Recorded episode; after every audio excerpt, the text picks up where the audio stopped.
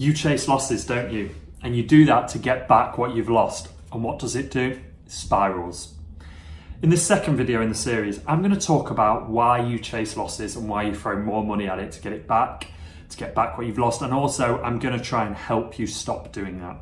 So if you don't know me, my name is Ryan Carruthers and I'm the founder of BetfairTradingCommunity.com. And with my team of pros, we aim to make you a better trader. We have a few core values and it's all based around our community. So we are really community focused and we have got cracking software. Um, we've got an amazing forum where we help traders and you can get access to all of this. So if you are new to the channel, please do hit subscribe below so that you get all of these videos. And this is a series, so you'll be first to know about it when they come out. So let me now set the scene. You've just lost on a trade. And how do you feel? You feel terrible. Why did it lose? Why does this keep happening? Then right in the stomach, right, you get that daunting feeling that you've lost money. And the next stage is always the worst because that trade is finished, you've lost money, and now what happens next? A lot of the time, you know, you go into another trade. What's the next available market? You're looking for it, aren't you? Be honest with yourself. You know, this isn't, I've done this as well. This isn't, I'm not trying to belittle anybody right now. I'm trying to, to, to teach people the emotional responses which happen to trading. And I've been there myself and I've learned to control those urges. You know, and when you're looking for that next available market, you think you've got an angle to get the losses back. And after what feels like no time at all, like that, it's really gone and you've gone full tilt and now you're just spiraling and you're out of control. It's a feeling that all traders have. You are not alone on this. Remember, at BTC, we do not belittle anyone. In fact, we were created with one rule, and that is that no question is a daft question. So anybody can ask any question they want, even if it's been repeated a hundred times. We will never get angry at you for asking any question. In fact, we welcome questions because it helps us reiterate what we know. And if we haven't thought about that for a while, you know, I've been trading nine years and the pros as well and the other the other guys who are majorly involved loads of years. We like knowledge and we like teaching and giving back so it just helps us remember. You know, so all traders have had it and we know that we shouldn't be there, but we are. We're powerless to resist, and we feel like we've got to win that money back and we cannot lose. And all pros in the industry, all of the pros, they understand that it involves money and losses are going to happen. And hopefully, I'm going to give some practical advice. So, right now, you're probably feeling the You've spiraled, and then at that moment, you are devastated. The trading gods are against you. Why are they against you? It's so frustrating. You know, the team you've backed, they didn't play well, did they? They didn't even score. No. Then the next one did the same. Why were there no goals? Or when that horse got boxed in or it didn't make its move in time that you was hoping it did. Then comes the downswings and the losses get chased faster than Harry Kane chasing down a golden boot competition. You know, trading has a huge element of psychological triggers and working through these triggers, which is what this series is all about, you know, realizing them, it will save you a lot of time, hopefully heartache and also money. And that's what this is all about. When I think about chasing losses and how daunting it can be, to avoid this, we have to be prepared and think about the world around you in a much deeper way than we first thought. So when you first think about external triggers that impact your trading, what what what comes to mind? Well, for me, um, seeing other traders over many many years is you know stress from work. They're stressed about work and they're using trading as an escape. Do you think that's going to have an impact on your trading? Of course it is. It's an external trigger that you know you're maybe not in the right headspace. Nothing wrong with that. Financial worries. Are you trading because you want to make more money? Because you're not making enough money, or you want to make more money, or whatever? Are you under the influence of alcohol? Now, when you trade drunk, it's going to have an impact on your mental triggers and your and your trading. Have you got a lack of sleep? Are you tired? Are you not firing that day?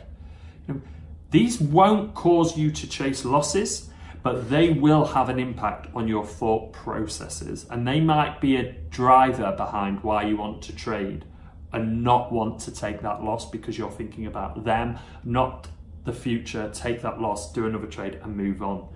Know, if you feel out of sorts before you even sit at the computer to trade, you're setting yourself up for a really tough trading session that will leave you even more frustrated before you even start. And that frustration, when something goes wrong, can really lead to a spiral. So it's about noticing that and understanding those triggers and the triggers that impact you. Everybody is different. So we want to make sure that these triggers aren't going to affect your trading. So if you notice any of these triggers, walk away, do something else to unwind. Don't think about trading, just unwind, do something else. So recently for me, I've, I've always been going to the gym. The gym is a big thing for me. It helps me unwind.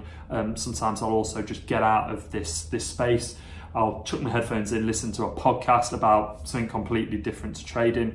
Um, and go for a walk around the city, get out in uh, in nature, go grab a coffee in a coffee shop with a book, um, and another thing for me that's worked really well is Headspace, the app. Uh, it's been fantastic. Uh, it took me a while to get into med- meditation. I didn't really like it. I thought, Ooh. but it's actually been a massive, um, massive boost for me, and it does help me unwind. So that pretty much covers up, you know, up until this point, how you're going to be feeling before you're trading, which is vital to understand that and have things in place to stop you doing it. Now, what we need to think about is what is going to happen to you while you're trading that can cause you to chase these losses. One of the things that I often hear about most is that people will back the scoreline or a T.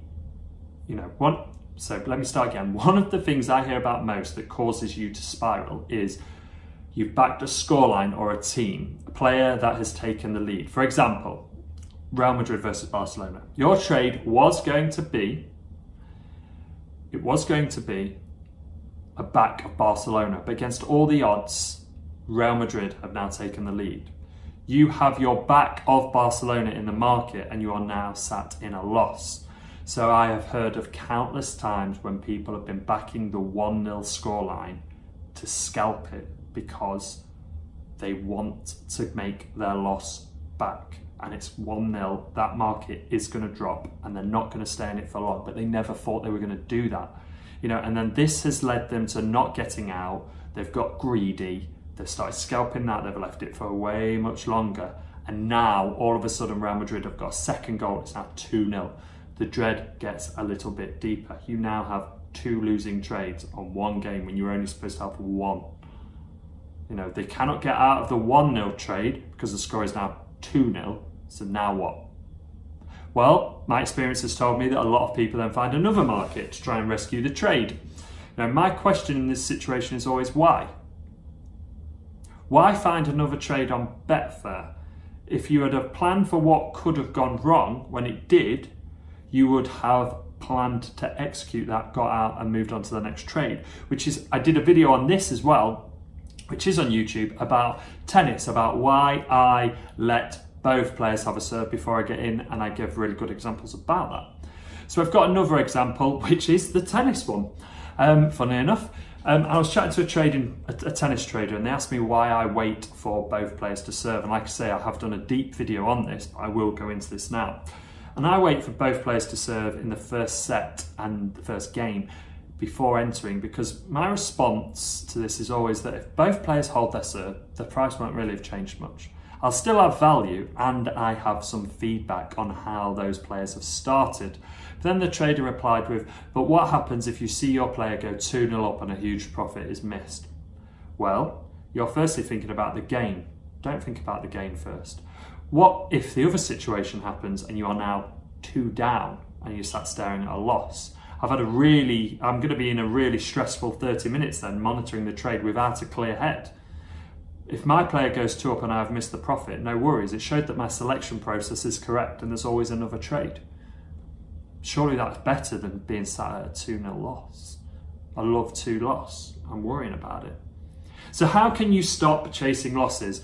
This is the hardest part.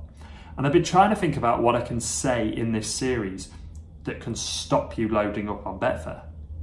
And I'm going to give you what I think works really well and what some of my members have used, which has helped them work really well and they've implemented on Betfair.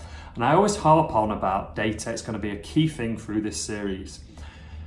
It helps to inform us. Knowledge is power. If you know what triggers you and what effects it has on you and how it does, that's the first step in stopping and stopping it affecting you because you're going to move away, you're going to become a better trader because you're going to know that. So I'm a big fan of creating notes on your trade. So write down what went right, what went wrong, and how did you feel at that point, and how did you feel during the trade, and did you exercise the plan? Jotting these down, just a few notes can massively help when you look back and you cannot lie on them either, guys. So you can see it, you cannot hide from that data. So when you look back, you can see where you're given into the triggers. So you've now got a, path where you can spot what you're doing wrong and stop it and even if it, you know, this is going to take you some time, you're not going to stop it instantly, but if you can just stop it a little bit the first time, then a little bit more the next time, and the next time, that's what we're wanting.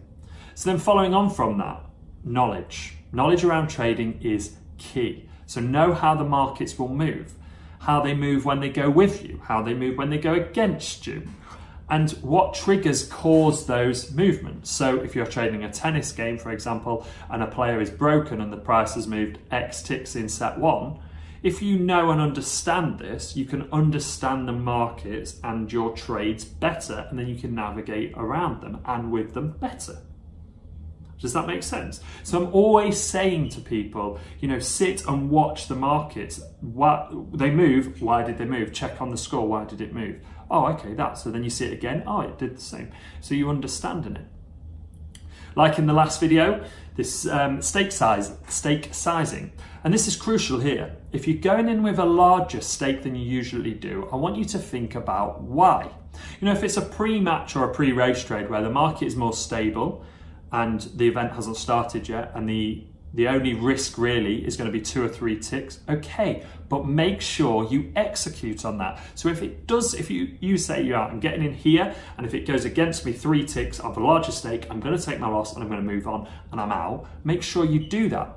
Don't be staking massive stakes in play when you don't normally and that the bank can't handle it. Stick to the percentage of the bank that you usually do and be sensible with it. I have found that converting the bank into points helps people a lot, and then they can just work out, you know, I'm going to use one or two points per trade, and then that takes the pound out of the equation. Sometimes that's a big thing because we are humans and we aren't designed to lose money. So when you think about money, we've been told to keep it safe and look after it. So when you think about it as a points bank, you don't think about it as money so much.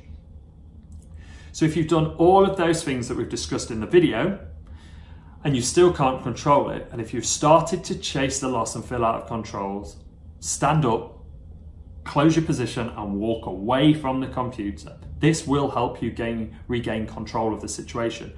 Move away from that screen because it sucked you in. Stay away from it as long as you need to be. I, I don't care if that's 20 minutes or two weeks, you know, or an hour.